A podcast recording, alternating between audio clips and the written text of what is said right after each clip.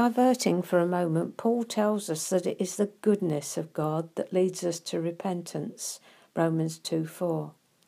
In context, he's talking about the initial act of repentance to faith and salvation.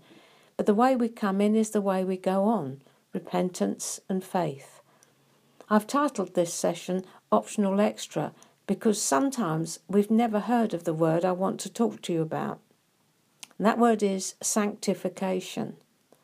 The definition is to make holy, set apart as sacred, consecrate, to purify or free from sin, to make productive of or conducive to spiritual blessing.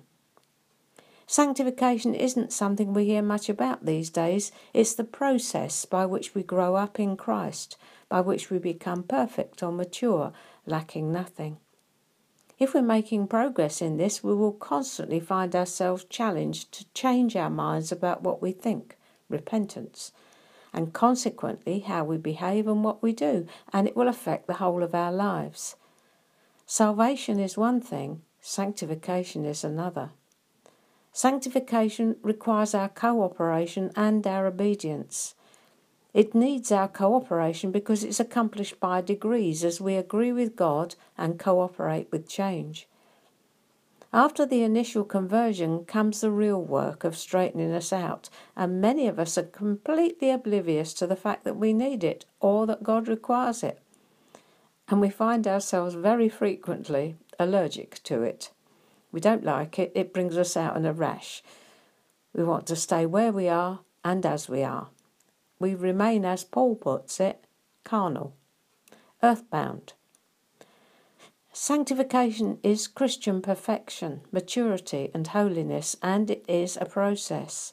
It's the process of coming to the place where we love what God loves and hate what He hates where we see things from His perspective, not ours, top down, not bottom up, heavenly, not earthly, and we are full of grace and truth. Obedience is key here.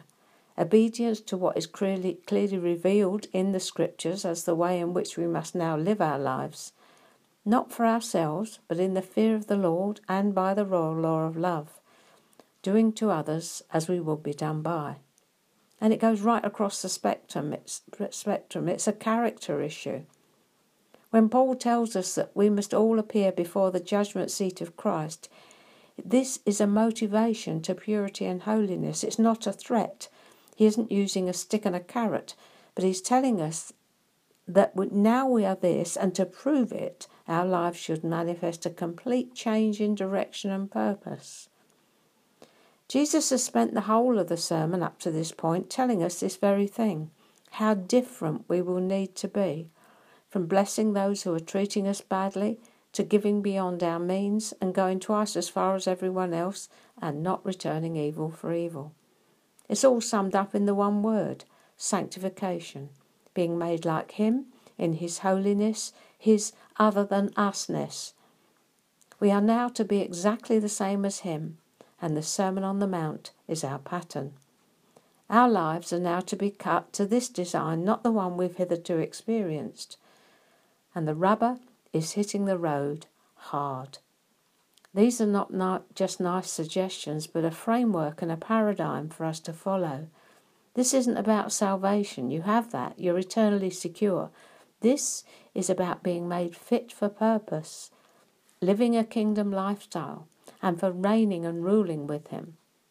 The sermon isn't an optional extra, that is, if you want to hear that well done and receive your reward on that day.